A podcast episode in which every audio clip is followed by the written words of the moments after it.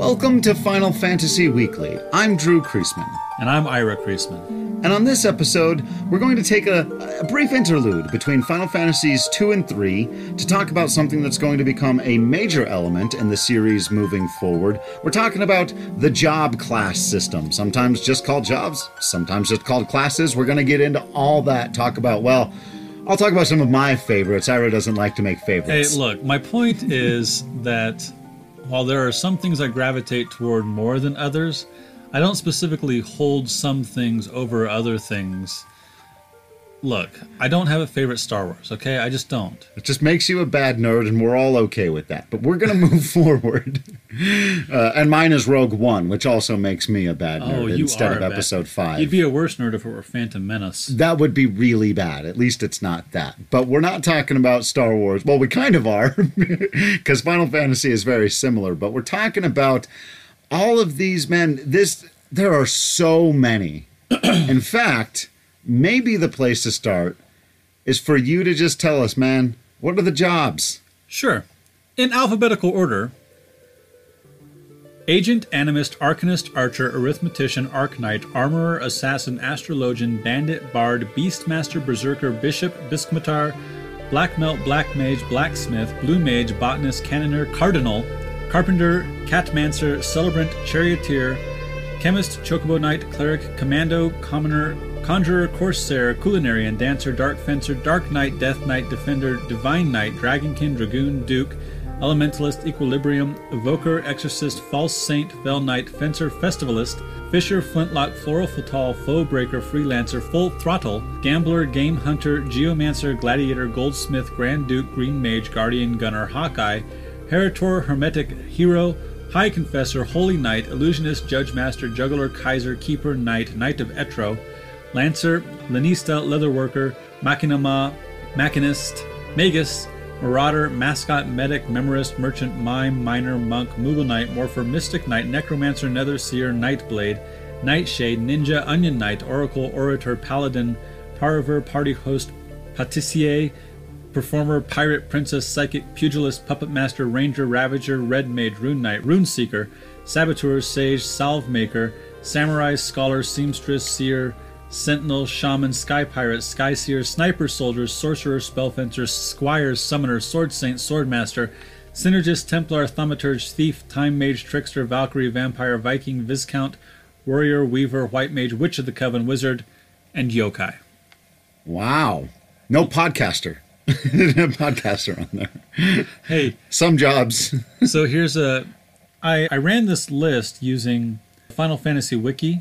And I said it was a comprehensive list, but I don't remember Songstress, right? It's not on my list there. Yeah. Which is Final Fantasy X too. Right. So this might not be a complete list. Even so, it's a pretty long one. It's a lot of stuff you can do. Just goes to show, I think, how creative they've gotten with this stuff over the years. Maybe a little redundant in some cases. Absolutely. Yeah, yeah. So why don't we talk a bit about what the job system is and which games use it, and then we'll jump into various jobs in particular we want to talk about, or characters who use those jobs, and that might be a podcast. Yeah, I think maybe so. Yeah, we'll see if we can find out why it's interesting, because it is. It is absolutely interesting. I'm not sure we have a broader theme or a big question, as we sometimes do when we do these. This might just be a, hey, that's neat. Yeah, that's pretty neat. But what I think the very first question is an interesting one. Why have jobs? What was the point? I mean, you kind of had it. We talked about it a little bit in Final Fantasy 1. You've got your character classes. It's the first thing you do is pick, you know, which ones you want. But it's a limited set, and then they have their one, as we talked about, you know, they can evolve into their next stage. Right. Like Pokemon. They evolve like Pokemon, yes. But then the job system is very different from that. And it's the system whereby you get to grow and learn and do different jobs, and getting to do some of the more advanced ones typically require you having progressed, like in college courses or what. So they got prerequisites. Yes, they do.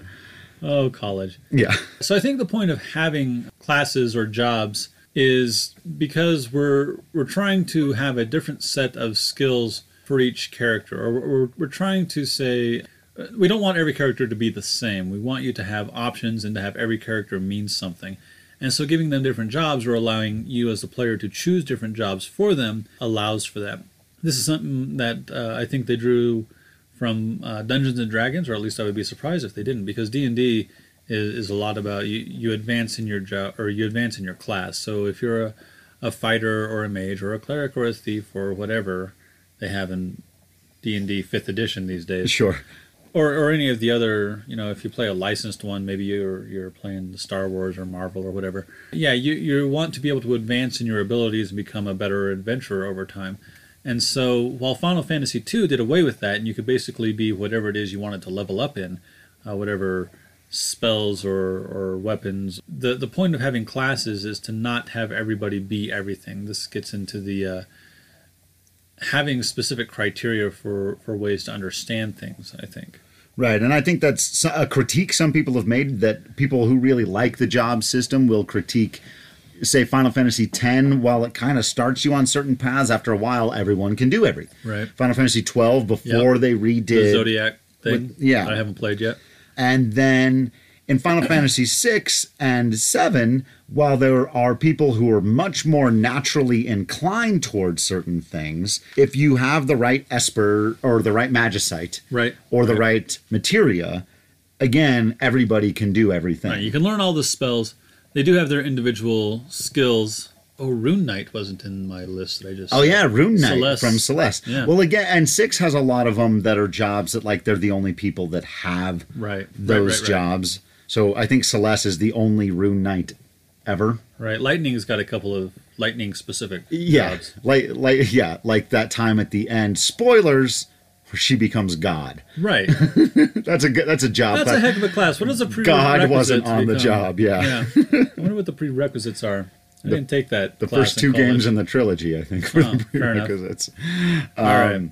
So that's why we're going to be mostly excluding what we would call fixed jobs. So it's not that Final Fantasies 4, 6, and 7, and 10 don't have, like 10 clearly there's a summoner even. Sure. There are jobs, but we're talking about the job system. Right.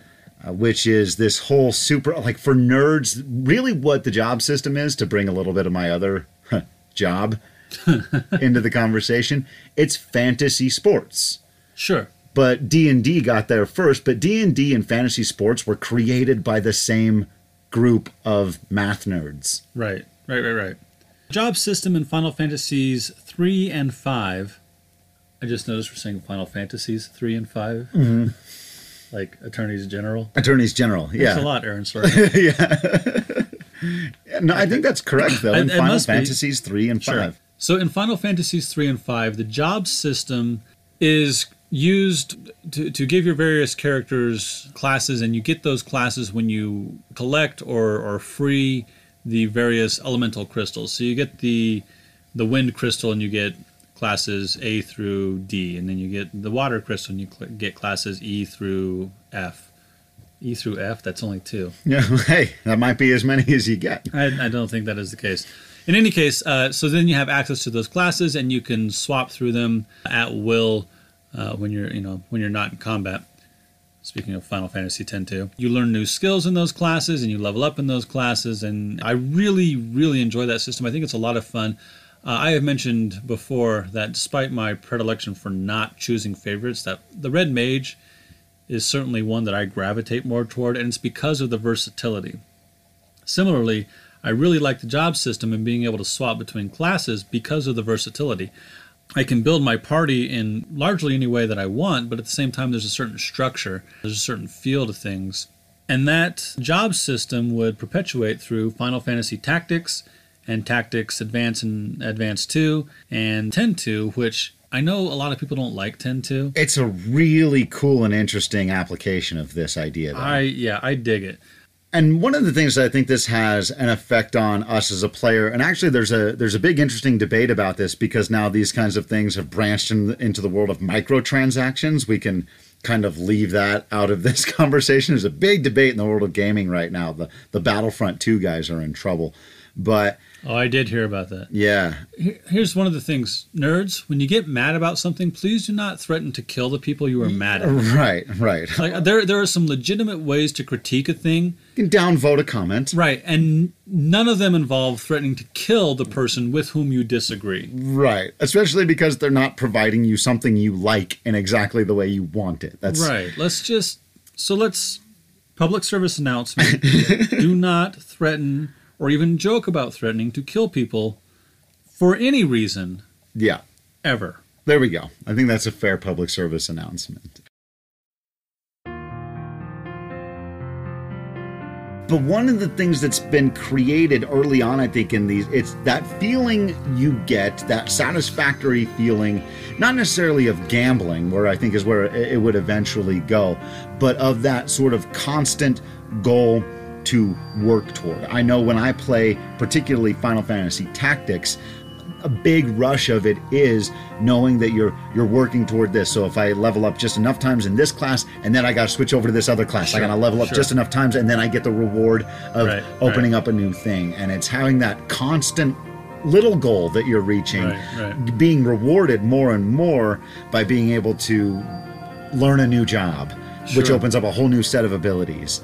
And it also has that collector's thing, which isn't necessarily gambling, but a different side of that. The Pokemon would really popularize, but people have been doing for years, card collecting, rock collecting. But when you have to learn all the jobs. I know there are the people. And there's the completionist attitude also. I want to master all the jobs. I want that little star above all my little jobs in the circle in Final Fantasy Tactics. Right.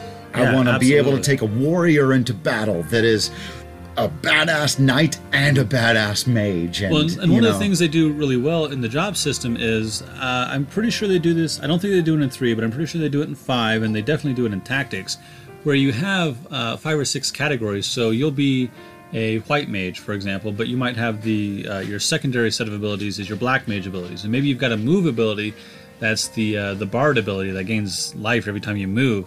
And then maybe you've got your reaction ability that's a counterattack from the knight, I think. So you start combining them. Right, yeah. So it's not only is it can I have all these different types of characters, but I can really start mixing and matching and making it mine, which is a lot of fun. Yeah.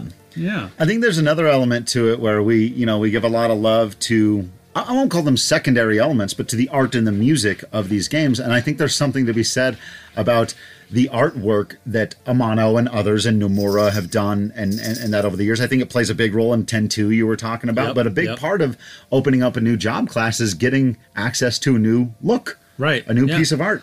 And that's a certain, you were talking about the satisfactory feeling. A well-designed character class is a satisfactory feeling on its own. The red mage, again, has a really cool look. The white mage has that classic white with the red triangles. The black mage with the hidden face.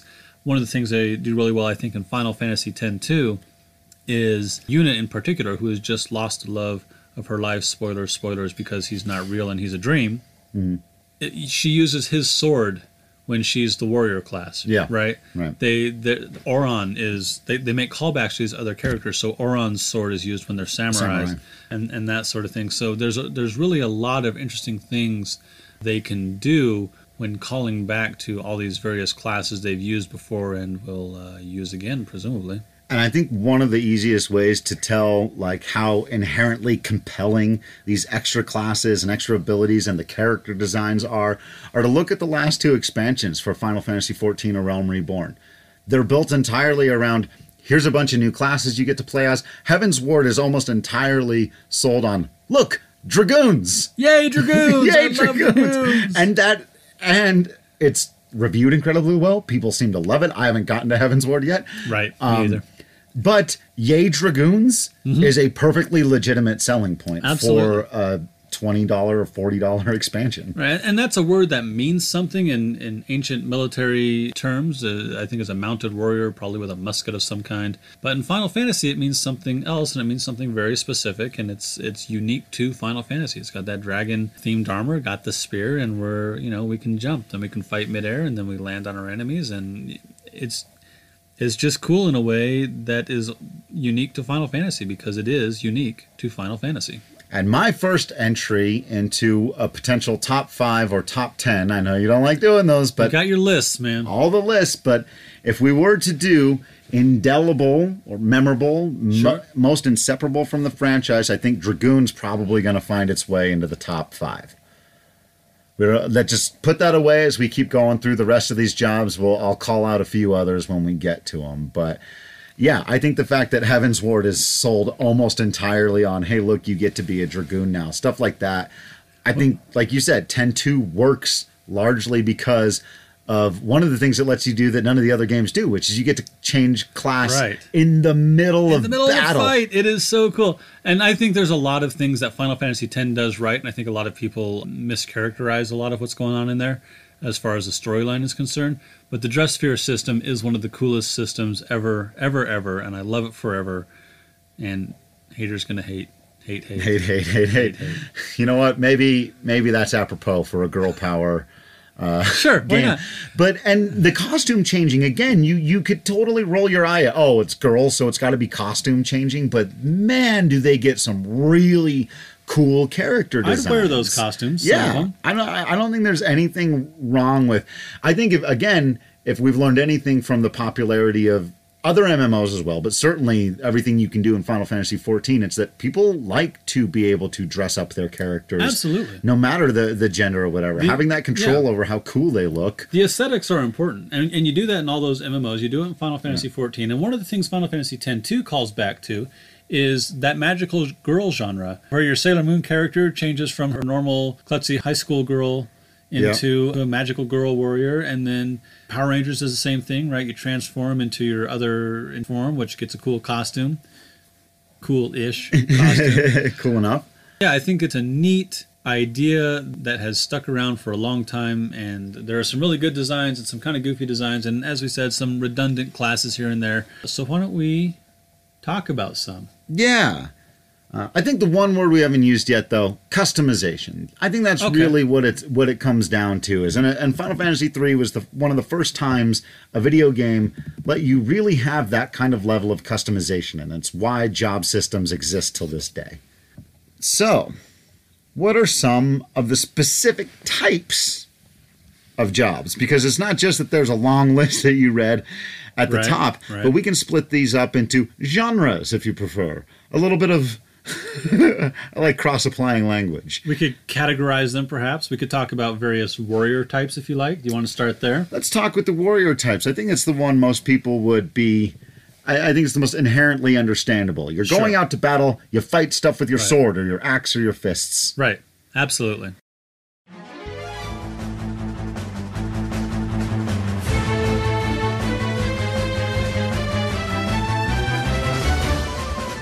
Okay, so let's talk about the warrior types. These would be your knights, your berserkers, your monks, your archers. Let's start with knights, actually. Because there are some variations on the knights. And in some, you have to be a squire before you can become a knight. Probably most famously, Tactics. Everyone kind of starts out as a squire. Yeah, or fighter. I think in Tactics Advance, they did fighters before knights. Which is probably an ode to Final Fantasy 1. Sure. So your fighters, your knights, these are your characters who fight with melee weapons. So hand-to-hand, we're going to use swords and shields. And that's basically it. There's in Tactics, the knights can break equipment, which is a neat skill. So you can sort of depower your opponents by destroying their weapons and armor. And in 14, they tend to work as, they're your people that got to go in and do all the damage. Usually you've got your tank who has to take on all the damage, your healer does some healing, maybe a ranged attacker or a mage, but this is, again, survived to this day. You've got to have your berserker, your knight, your paladin, your samurai. Samurai, yeah. To go in and do the melee combat damage. And usually there are melee fighters in Final Fantasy who do take on some spiritual or magical aspect to them. So from fighter to knight in Final Fantasy, the fighter gains the ability to cast some low-level white magic, which makes them kind of a paladin, I would say. Yeah. And so, in Final Fantasy IV, you got your paladin Cecil, goes from Dark Knight to paladin. So Dark Knights tend to do, when they do damage, it tends to hurt them. They'll do higher damage than anybody else, but they also hurt themselves every time they do it. Where there's a little commentary there, which I enjoy. Again, a Star Warsian idea of every time you use your dark power, you take away a little bit of your own soul, a little bit of your own life. There are also the Onion Knights. Drew, talk to me about Onion Knights. You want me to go into Game of Thrones right here, right now? Because we will do this. Well, so let me briefly say that in Final Fantasy III, the first time I played Final Fantasy III, and we'll talk about this more later, but similarly to Final Fantasy II, I played it on an emulator first.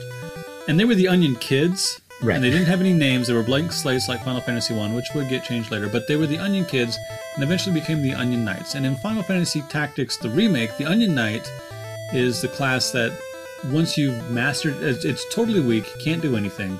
But once you've mastered everything else, suddenly like its stats shoot way up. Yeah, which is super cool. Yeah, it's a really neat idea. And then in Dissidia, the Onion Knight gets to be one of the characters, and then he gets to swap classes, which is a lot of fun. But yeah, talk to me about Onion Knights outside of Final Fantasy. Yeah, I Googled the phrase Onion Knight and came up with 3 hits. Final Fantasy stuff that we just ran through. Game of Thrones, which a lot of people are going to be familiar with, and I'll just throw the 3rd one out there. Dark Souls, the video game franchise kind of horror that's done incredibly well. I have not played any of those games. I just haven't had the time to. Sure. And I understand they're punishingly difficult. That's the main reason I understand from students. That it's just an extraordinarily difficult game. But I've watched some of the videos, and boy, are they well put together. But there is a boss that is called the Onion Knight that looks super creepy and scary and comes to life and tries to kill you. Right, like you do. And then, of course, for anyone who's listening to this and knows Game of Thrones, knows there is a major character, Sir Davos Seaworth, who is referred to as the Onion Knight because he had a specific voyage on which he snuck in a bunch of onions, but other foodstuffs, to a castle of Stannis Baratheons that had been walled off from any supplies coming in, and they were all about to starve and die. And Sir Davos, who had spent all of his time pirating on the seas, decided he didn't want those people to die, so he snuck a bunch of onions and other things in to save them. Stannis thanks him, dubs him a knight for his service, but also cuts off his fingers on one hand, because he was a pirate for so long, and he has a certain sense of morality you're supposed to have about him. But in the same way that Jaime Lannister is referred to as the Kingslayer, Sir Davos is referred to as the Onion Knight. And I don't know that George R.R. Martin took the phrase from Final Fantasy III. In fact, I highly doubt it. But I did think it was interesting that those were the only instances I could find of that phrase appearing. Hang on a second. In Thanks, he cut off all the fingers on one of his hands? Not the whole fingers. I think they just said from the first knuckle up. And he knights him and gives him lands and a castle and, you know. He cut off his fingers? Yeah. And you want me to watch this show? And he carries those fingers in a pouch. Oh, come on. Around, he has them in a pouch he carries on his necklace or something. This is good. Yeah. You gotta check it out, man. Onion Knight. So we've already talked about the Dragoons, another knight-type character who appears uniquely to Final Fantasy. They've also got monks. Monks tend to be bare-fisted fighters. They are cheap to equip, though they tend not to do as much damage because, again, they're using their fists. They do also, not in the first game, but eventually they get certain spiritual abilities. They can heal themselves of status ailments and attack from afar with various key abilities. Yeah, I like monks. Berserkers tend to just have big, gigantic axes and go crazy nuts and kill things. Oftentimes you can't control them, right? Right. There's stuff you'll specifically cast on yourself, which is, of course, an homage, or I guess just a reference, straight reference to the Berserk ability, which can be cast on you, or you can cast on yourself, which raises all of your physical damage abilities. You just can't control. You'll just attack incessantly forever, which in certain cases is a good thing to have.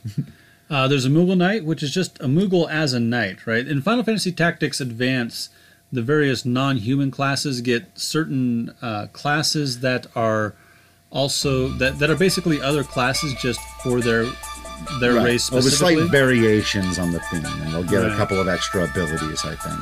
I really like the way they do it in Tactics Advance. There's a lot of cool variations, wrinkles, additions, just and they essentially combine, because there have been races, and that's a whole other podcast of all the different Final Fantasy races. We got a plan for that one.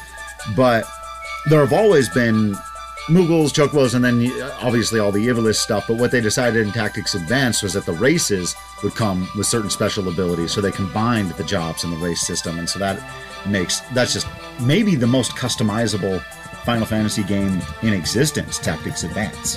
Maybe Tactics Advance 2.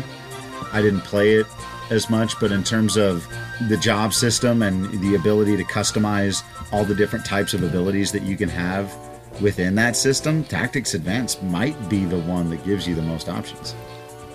I think another thing worth mentioning about our warrior job class, the fighter, the knight, or maybe the soldier, if you're Cloud, is that a lot of times the main characters of the games, when there isn't specifically a job system, we talked about there are fixed classes or whatever, but they tend to start out, Ramza starts out as a squire.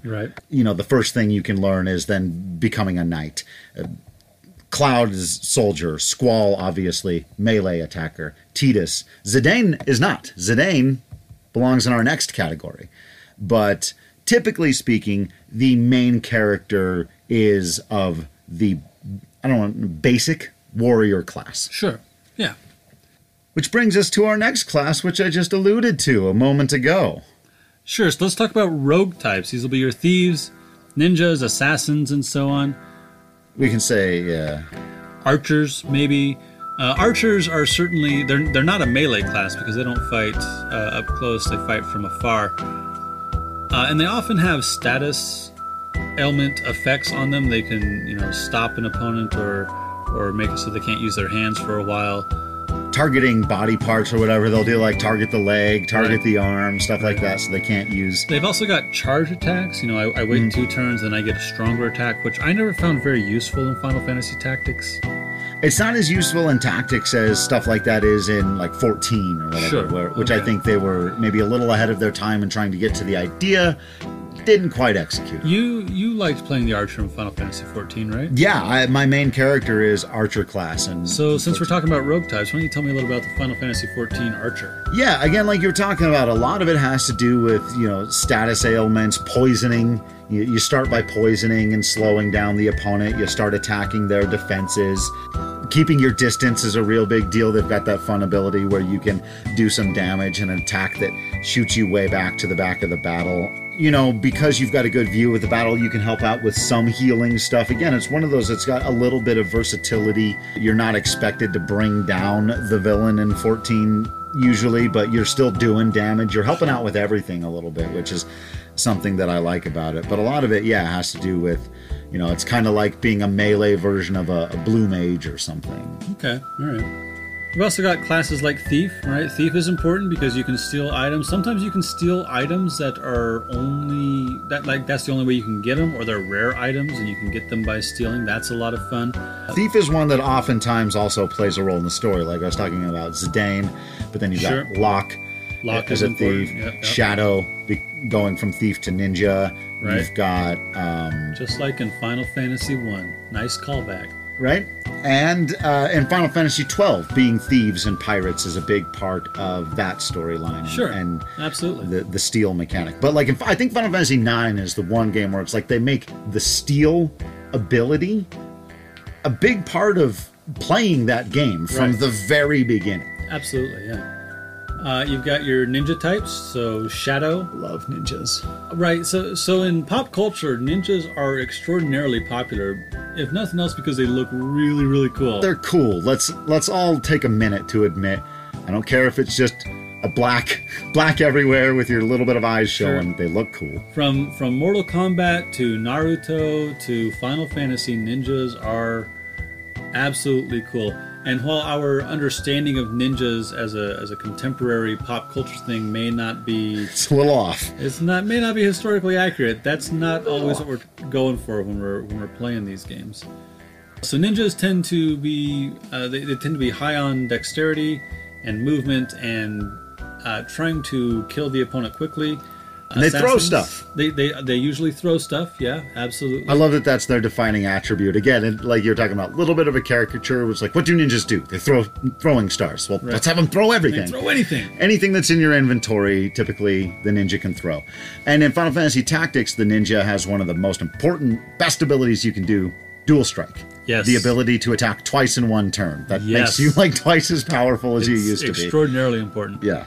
In Final Fantasy IV, Edge, the Prince of Fabul, who would eventually become the King of Fabul because bad stuff happens to his parents. Mm-hmm. He's a really interesting character. He has a certain ninja magics that he can use. There are assassin types, especially in Final Fantasy Tactics. You don't get to be an assassin, but some of the coolest bad guys are assassins. Yeah. There's the, would you count bards and dancers as rogue types? I think so. And again, they kind of fit in a little bit with that archer thing. A lot of it has to do with status ailments. In Final Fantasy XIV, the archer becomes a bard, right? Yeah. That's an interesting choice. I haven't gotten there yet. Very excited to see what happens. But I really like the bard class, too. We're talking about things we're gravitated toward because it's strange. There's something about it that I've always been drawn to, the bard class. The dancer is specifically a female class in Final Fantasy Tactics. Yeah. And we've talked a little bit about how Final Fantasy deals with its female characters. Not much yet. They do have some strong female characters. They sometimes fall into the female as damsel in distress trope, which is, I mean, we've talked about tropes not being inherently negative, but that one's a little eh. It happens. I think they land enough on the other side of that one that it's at least more excusable than it is in, say, Zelda or Mario or... So the dancer being a female class in Final Fantasy Tactics is later reversed. Later you can have female bards and male dancers, which I think is better. Correct. There's no reason that gender or biological sex should have anything to do with the classes you're able to take on. I think those are, again, we're talking about status effects. Are they beneficial or detrimental, which is an underappreciated aspect, I think, of combat in Final Fantasy. I agree. I think it's one of the things that, especially with like the active time battle system, something as simple as haste can become a really important element to winning battles. And I think it's, again, it's one of those things that goes to show. It's like, there's a lot of ways to beat these games. One of the big critiques Final Fantasy often gets is it's a press X to win franchise. You just keep hammering on the X button, you'll attack and you'll win. And it's like, well, no, actually, there are a lot of different ways you can go about accomplishing the task of destroying the monster, as we can see.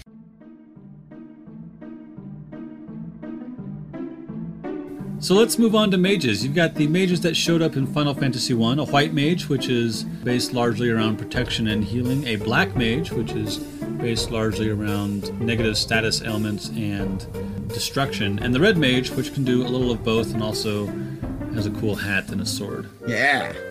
There's also your blue mages. What do your blue mages do, Drew? Blue mages learn stuff from monsters. I love that so much. They do it's so cool. Monster magic, which is always one of the cool things. Something I've always thought when playing other RPGs is, how come the monsters have cooler abilities than the humans or the party, and I can't do their cool stuff? Well, any Final Fantasy game where there's a blue mage, Quistis. Yeah, Quistis. Oh, gosh, I like Quistis. And Strago. Strago. Gau is kind of... Gau is kind of like a blue mage berserker. Yeah, correct. But blue mages are cool. Quina? Quina's a blue mage? Oh, what was that race called? She eats stuff? I don't remember. With the big tongues and they eat and cook and like that's their whole race. Yeah. And then blue mages. Yeah, blue mages are pretty cool. There are also Time mages. Green mages. Green mages are specifically about buffs and debuffs. Right. Time mages are kind of about buffs and debuffs. That was a final... There's some overlap there. Final Fantasy Tactics used the Time Mage. Final Fantasy Tactics Advance, I think, is the only place you find a green mage. Yeah. The Time mages are about haste and slow, and then... And then Meteor for some reason. Well, I think because it was space and time. Ah. I think there were space-time mages, and so that's why gravity is in there. Right. That's why summoning Meteor was in there. That's a cool combo of stuff. There's some kind of mages. Well, then in Final Fantasy III, you eventually get the Sage, which can cast all the spells and has incredible amounts of magic points, but very, very low physical stats. Right. And then you've talked before about how sometimes some of those characters are like siege engines, where they're not very good in the running battles up to the boss, but once you get to the boss, they light them up. Yeah. There's also those classes that are kind of the scholar and the orator. And those sorts of classes, especially in Final Fantasy Tactics, where it's about talking at your enemy and using books. The Astrologian, which is... Oh, who's that guy? Oran. Yeah, Oran. I think it was once also translated as Olan. Of course it was. Because that's always RL problem in English. Yeah. Switch. I always loved his character design also, by the way, and I really love when he first shows up in that game. And you're right, again, it's...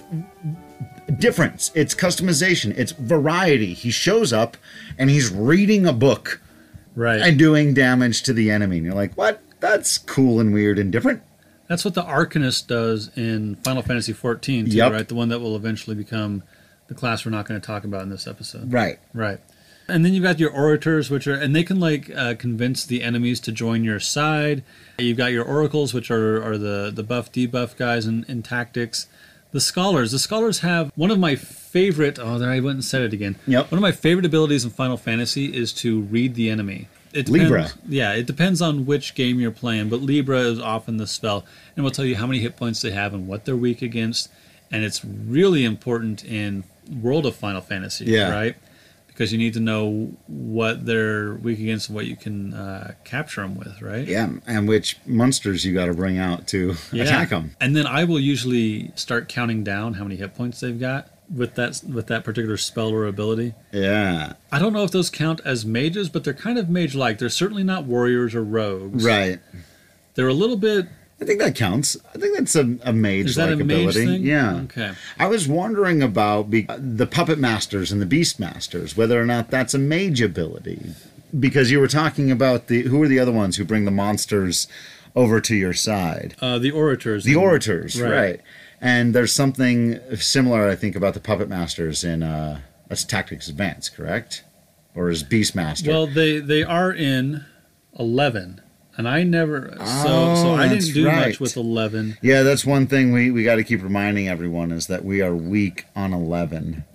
Okay, so they maybe kind of appear in 4 with those creepy dolls. Yeah, the Calcabrana. Sure. I guess Ketshi might be a puppet master, except... Or that Reeve would be the puppet master. Right, but he's weird. Controlling the cat fairy who's controlling the puppet. Yeah. The real puppet master class... is from Final Fantasy Final Fantasy XI, and it's not really. I don't know enough about it because I've barely played Final Fantasy XI. Yeah, so I forgot about that. We'll have to leave that there. And then there are puppet masters in Final Fantasy XIV, but they're not yet playable. It's something that's mentioned, and you actually see them out there mastering. And there are all kinds of different ways in which you do kind of, you carry your minions around with you. Oh, you can summon monsters. Minions. Yeah. So there's a lot of stuff in 14 about puppet masters, but it is not as of yet. Right. A playable job class, but I would imagine there's some magic involved in getting monsters, certainly of a certain quality, to come over to your side. Or is it, what is it? Is it mind manipulation? Rhetoric? Is it reasoning? Really good vocabulary. Hope you scored high on your SAT. Debate skills. So I would say yes, the puppet masters could be mages, but they could also be mechanists, right? We get into, especially in 6, right? That's where His Majesty, King... Edgar Rene Figaro? That's the one. Whose womanizing is maybe less funny than I thought it was when I was a kid. Yeah. So the Puppet Masters might be mechanists too, because at least in Final Fantasy XIV, they talk about them as being automatons, which would suggest they're robots of a type. So you also have mechanists sometimes. You get your auto crossbows and your bio blasters. In Final Fantasy Tactics, you have firearms that Mustadio can use, and eventually chemists can use. We haven't talked about chemists at all yet. Right. Items are especially important in Final Fantasy, and if you a class dedicated to them just one of the most basic things that almost everybody can do, but they can do it a little better. Yeah, and then combine stuff. It's cool. Yeah, absolutely. Yeah. I like chemists. And Balthier, I think, is a callback to both Mustadio and a little bit of the chemist stuff. And the leading man. Well, and his father being, as we talked about, being a mad chemist. Right, and a recurring named character. Sid. Good old Sid. You know what we haven't talked about yet? Let's go back to the knight types real quick. In Final Fantasy Tactics, you got your Holy Knight, Agreus. And your Dark Knight, Gafgarian. Who get those really cool sword abilities that, like, pull energy from the cosmos and slam it into enemies. Negative energy or positive energy, depending on their alignment, I suppose. And another Sid, Sidolphus Orlando. Has his own sword magic power things. What is it? What is his class? He's a sword saint. Right. Duh. Was that on my list? I'm beginning to think my complete list was a little less complete. And it was a long list. But again, that's one that I think only he has. And so there are a lot of characters throughout the series that have like their own class unto themselves. And Sidolphus not only had that, but he had a awesome hood unto himself. Yeah. Well, he had Obi-Wan Kenobi's hood. He was the Obi-Wan of that game, and once you got him on your team, there was no reason not to have him on your team, because it was just a powerhouse. I know, and it was almost frustrating, because it's like, I've grown all these characters, I've taken them through the job system and done all this stuff, and then I get a guy at the end, and it's like, oh, he can do everything. He's way cooler than everything I've been able to do so far. Another interesting recent wrinkle to this whole thing, of course, has been, as we've been talking about, in Final Fantasy XIV, where you can do all kinds of extra stuff because of the open-worldness there. You don't just have your jobs or your classes that are for use in battle. It's not all about killing monsters and saving the day. No, it's about collecting stuff and making stuff. So you can make other stuff. So you can kill monsters with the stuff that you made with your own two digital hands. It is amazing how satisfying it is to kill monsters with stuff you have made from your own two hands. Following, of course, we're talking about the Disciples of the Hand and the Disciples of the Land from Final Fantasy XIV, wherein you can, as a Disciple of the Land, which is either a miner or a fisher or a woodsman, botanist. Botanist, yeah. You go out and you collect the natural materials of the world. Right. Yeah. I've spent hours doing this. You would think, look, I don't like to do the fishing. I don't do the fishing in Final Fantasy 15. Though I do really like how in Final Fantasy 15, Noctis summons his fishing rod the same way he summons his weapons, and the battle music plays and the other guys are like giving you a hard time because you're not a good fisherman. It's fun, but even in 14 I had a tough time getting into fishing. Of all of them, for some reason it's the hardest for me. But you can have your character pull out a stool and sit down and fish. I know. And it's kind of amazing. But I understand why you might not be into it. But I'm sure there are people who go, oh, but you can run around for 45 minutes cutting down trees in the wood and searching for the right flower. And yeah, I legitimately can do that, Or running around, mining stuff, finding the right mountain. And there's also something really cool about you run out into the natural world, you find a mountain with a certain kind of ore, you mine that ore, then you switch over to your Disciple of the Hand, and you use the ore that you've mined and you refine it into some kind of artifact, and then you wear that artifact or you use that artifact out in battle. It's just unendingly satisfying. I agree. It's why neither of us have completed the campaign yet. That's a big part of it, I'm too busy, trying to become a master botanist that I can't save and then you can the kingdom sell the from stuff. The empire. You can sell the stuff you collect or create. And if you get good at it, you can almost always guarantee like a high quality item, which I got good at for a while. And then you can sell it for some cash to either buy new stuff or to buy new opportunities to go out and, collect more rocks. There have been crafting systems in games for a long time. Chrono Cross had a pretty good crafting system. Crisis Core has a good crafting system. The materia system in general is I think, kind of an early version of that. But Final Fantasy XIV's freedom to let you do exactly what you want to go out and get the things you need to make the stuff you just like, even if it's just something you want for your character. Again, we've been talking about to look different. Right. You want to go out and make a new coat because you want your character to wear a cool-looking coat. Right. It's neat. It is neat. I dig it. Yeah, so the Disciples of the Hand and the Disciples of the Land, I think, get a special shout-out just for being #neat. Do we still use hashtags? Oh, yeah. Thing? Oh, yeah. I don't know how to internet. I know. Is this thing on? Hello? Is the internet on still? But as much as you hate it, I'm going to force you to do it now. Oh, good Lord. Because this is the part where we really got to get down to, because as we've been going through here, obviously, we cannot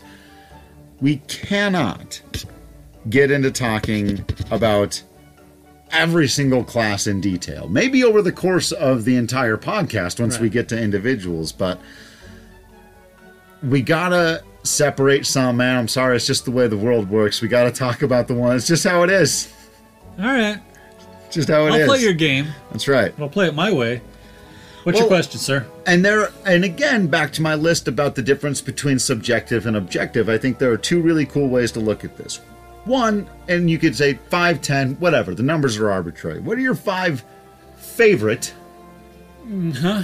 And rather than saying what do you think are the 5 objectively the best, what do we think are the 5 most indelible? The 5 job classes that when people think about Final Fantasy, I mean, I think... Let's start with that one. I'll throw out a few candidates. Okay, so when people think about Final Fantasy, what do they picture as far as classes? Right. Okay, go for it. Dragoon. Yeah. Black Mage. Yes. White Mage. Yes. Summoner. Okay, yeah. Maybe... I mean, knights and archers are not specific to Final Fantasy enough. Yeah, they're real. Those are real things, so I don't think that those images are as, to use your favorite word, indelible. Indelible. Your boy, though, can't remember his name. Xavier Woods. That's the one.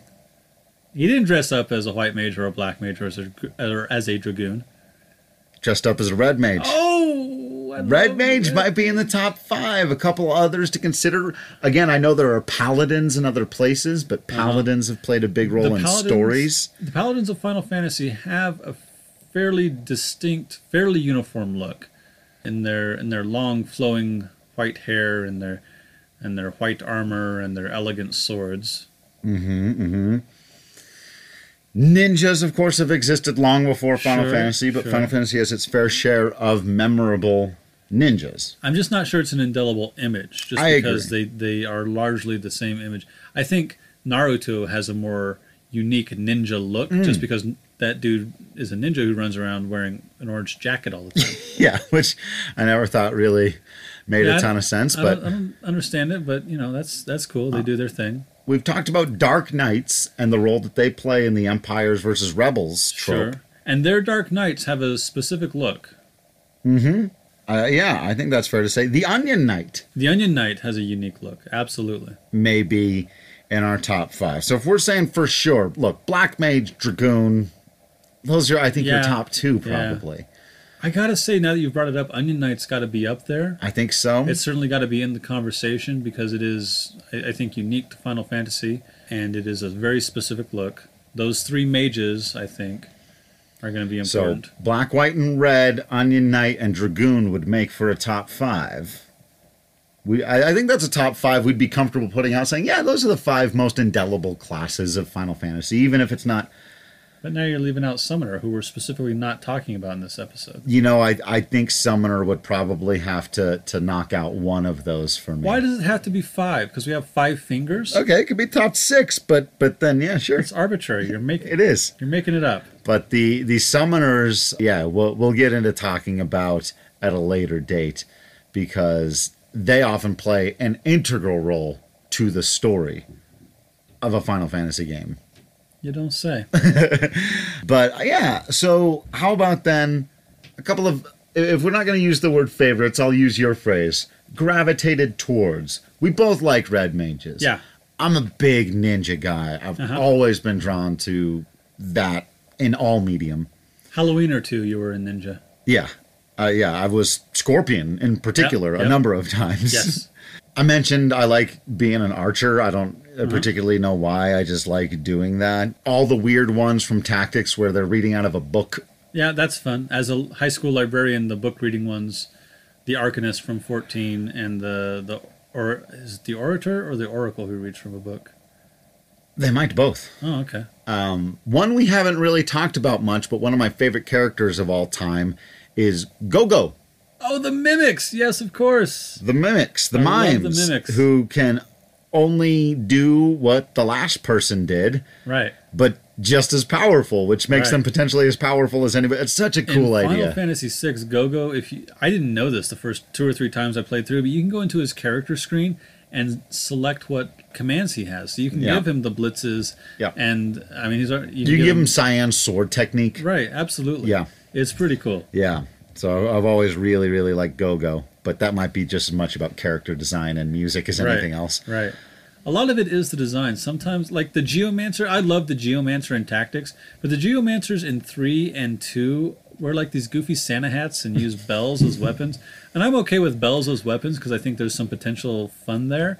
But yeah, the Santa hats and like the bright blue furry outfits, I don't dig that. So if the aesthetic appeal of the class is not to my liking, maybe that's one of the reasons I don't dig it. Right.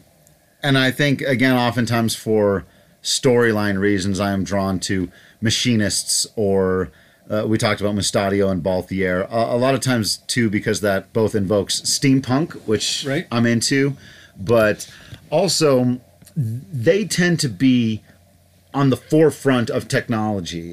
They tend to be the people who have differing ideas than everybody else in the world who's stuck on all these fighting over whatever else. So. And the Albed take that role in 10. Yep. So I'm definitely drawn to those characters. So why don't we talk a little bit about some of the classes that are unique to certain games. So in Final Fantasy X-2, there are some special classes that... So there's the Gunner, which is what Yuna does, and that takes kind of an archer role. There's the Songstress, which is kind of bard-like. But my favorite part of Final Fantasy X-2 is... There have often been these bosses where there are these two little bosses next to them, these two little floating orb thingies next to them. Yeah, it's very common. Right, and it's really hard to kill the boss with those two things floating there because they will constantly heal the boss and buff the boss and make your life miserable while the boss is doing all the big stuff. In Final Fantasy X-2, you can become that boss. Yeah. Each of our three characters has their own version of it. Flora Falal is Yuna, Full Throttle is... Riku and Makinama. Makinama is Pain. Right, so then your buddies go away and you become one of those bosses. You get this big, cool dress sphere rather than class, and you get these two floaty things next to you. And one of the most frustrating things about those little floaty extra dudes is that even if you kill them, they will come back. Right. They will regenerate, and you get to do that in Final Fantasy X-2. It's so cool. It's a cool inversion of a trope that we've seen throughout the series. Another of my favorites, I don't think it would be an indelible image, but I really like the Gamblers, and that possibly is just because Setzer is so cool. Yeah, I mean, yeah, why not? So the Lady Luck from Final Fantasy X-2, the Setzer from Final Fantasy VI, Waka from Final Fantasy X gets some of it. So when you get that slot machine, especially if you can figure out how to make it work for you, the ones who throw cards, which is mostly Setzer, and that's possibly because I liked Gambit from the X-Men cartoon in the 90s so much. Yeah, so Gambler is a class, again, that I gravitate toward, or a character that I gravitate toward, just because I think the aesthetic is cool.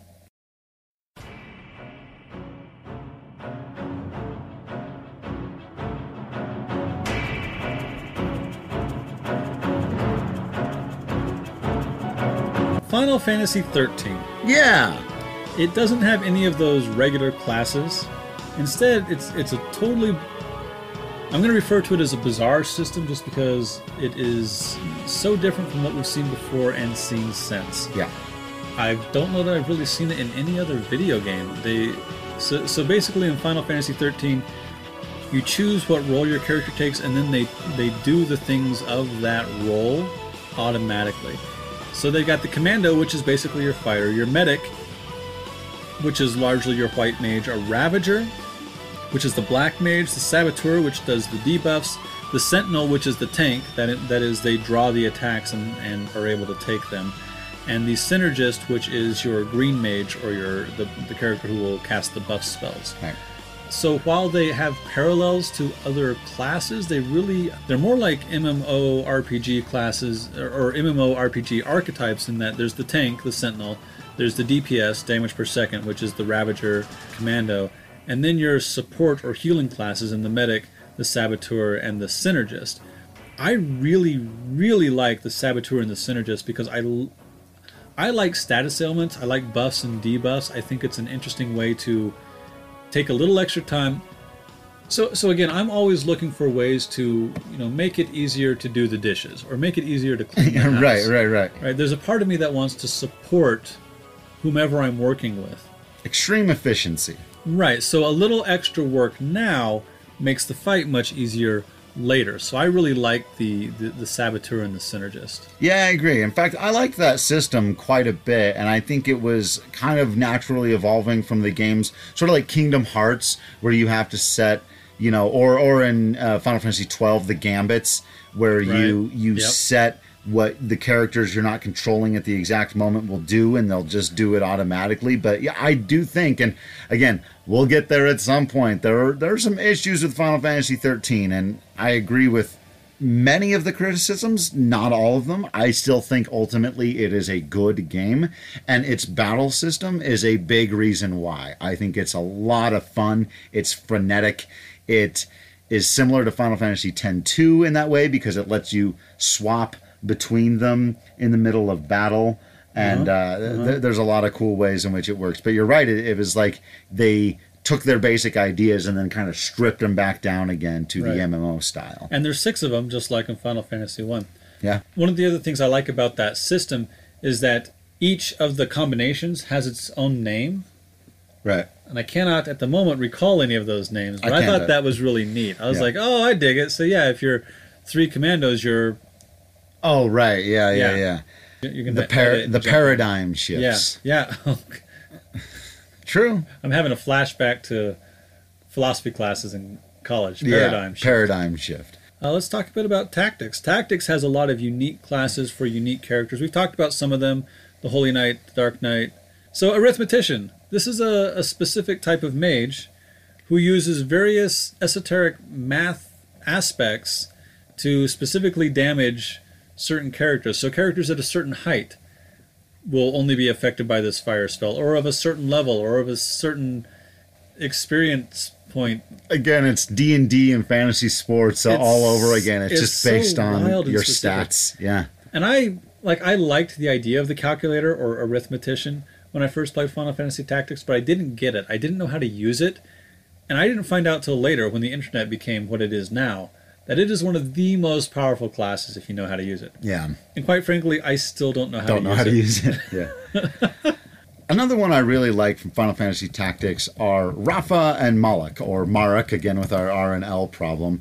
But the Heaven and Hell Knight in the original Final Fantasy Tactics, in the remake, The War of the Lions, the Nether Seer and Sky Seer. One of the things that I really like about these two is that they have job classes and abilities that directly affect each other. They need each other. They balance each other out. In fact, when I remember the second season of Heroes, kind of a random thing, but they have a brother-sister superhero or mutant team, whatever they were called in Heroes. They've got these powers where they need each other to calm their own powers down so that they don't devour each other or themselves or all of the people around them. And that always made me think of...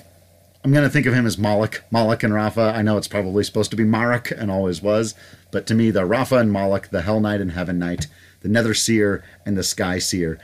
I always thought that was cool that you could have a pair of classes that kind of required the other one in order for them to best be used. In Final Fantasy Tactics Advance and Advance 2, this is where we get into race-specific classes.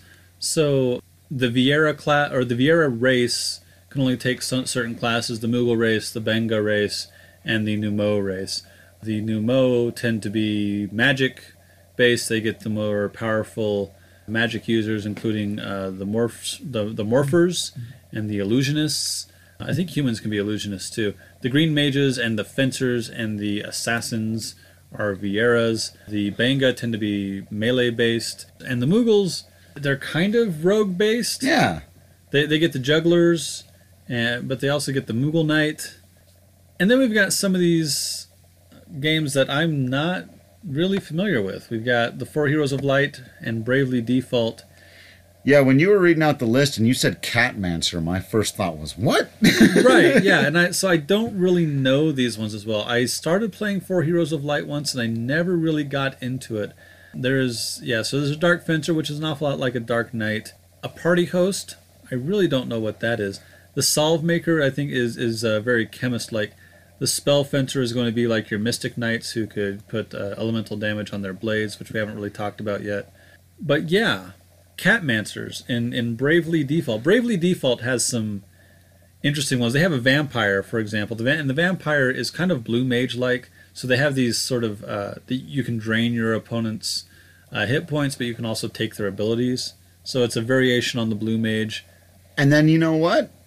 From the world of Final Fantasy, I guess you are Mirage Keepers. Is that not a... Oh. I would think that would have to be... Right, which I suppose is a Pokemon trainer class in Final Fantasy. Yeah, the Mirage Keeper, I suppose that's a class in and of itself. Right. I'm going to click on Catmancer. Train cats to wield the abilities of your foes. Okay, so a Blue Mage type. Kind of Beastmaster. Beastmaster, yeah. And then there are a couple classes that are unique to a specific character.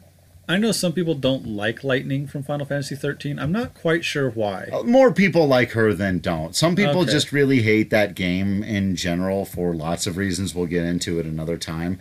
But I think even a lot of people who don't like that game that much still really appreciate her as a character. She's one of the more popular ones in the franchise. Good. As well she should be. I think that's well earned. And so, like you said, she basically becomes... God. She's the God class. Correct. She, yeah.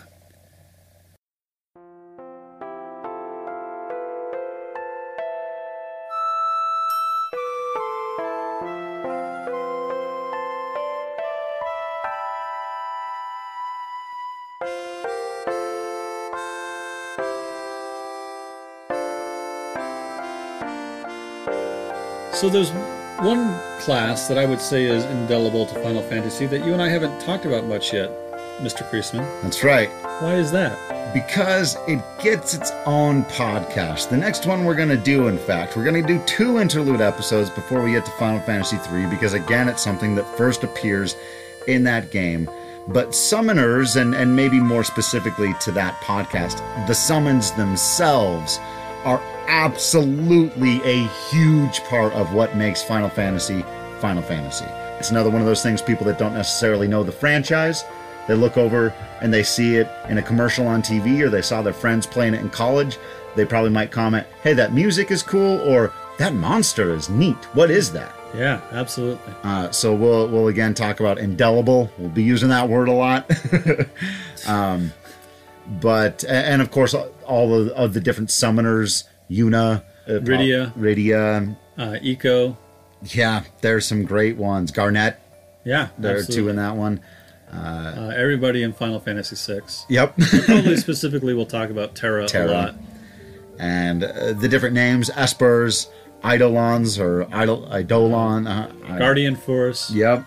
All right. Get into all of that, but summoning and summoners are a huge part of the series. So whether it's the monsters are more indelible than the character itself who's summoning them, it's hard to separate the two. It really is. Right. And they play some big roles in specific plot points throughout. Including most recently in Final Fantasy XV, where I thought they did a great job of paying homage to understanding how these beasts, these monsters, there's no one catch-all phrase. I always deities after a fashion? Yeah. Espers, Eidolons, whatever you want to call them, you can't have Final Fantasy without them. Well, except in the first 2 games, I guess. Right. That's it for this episode. Thanks for listening. Feel free to let us know what we missed, got wrong, or should have mentioned. You can follow us on Facebook and Twitter at FFWeeklyPod. Or you can email us at finalfantasyweekly@gmail.com. Join us next time when we call an Eidolon, summon a monster, and guardian of force.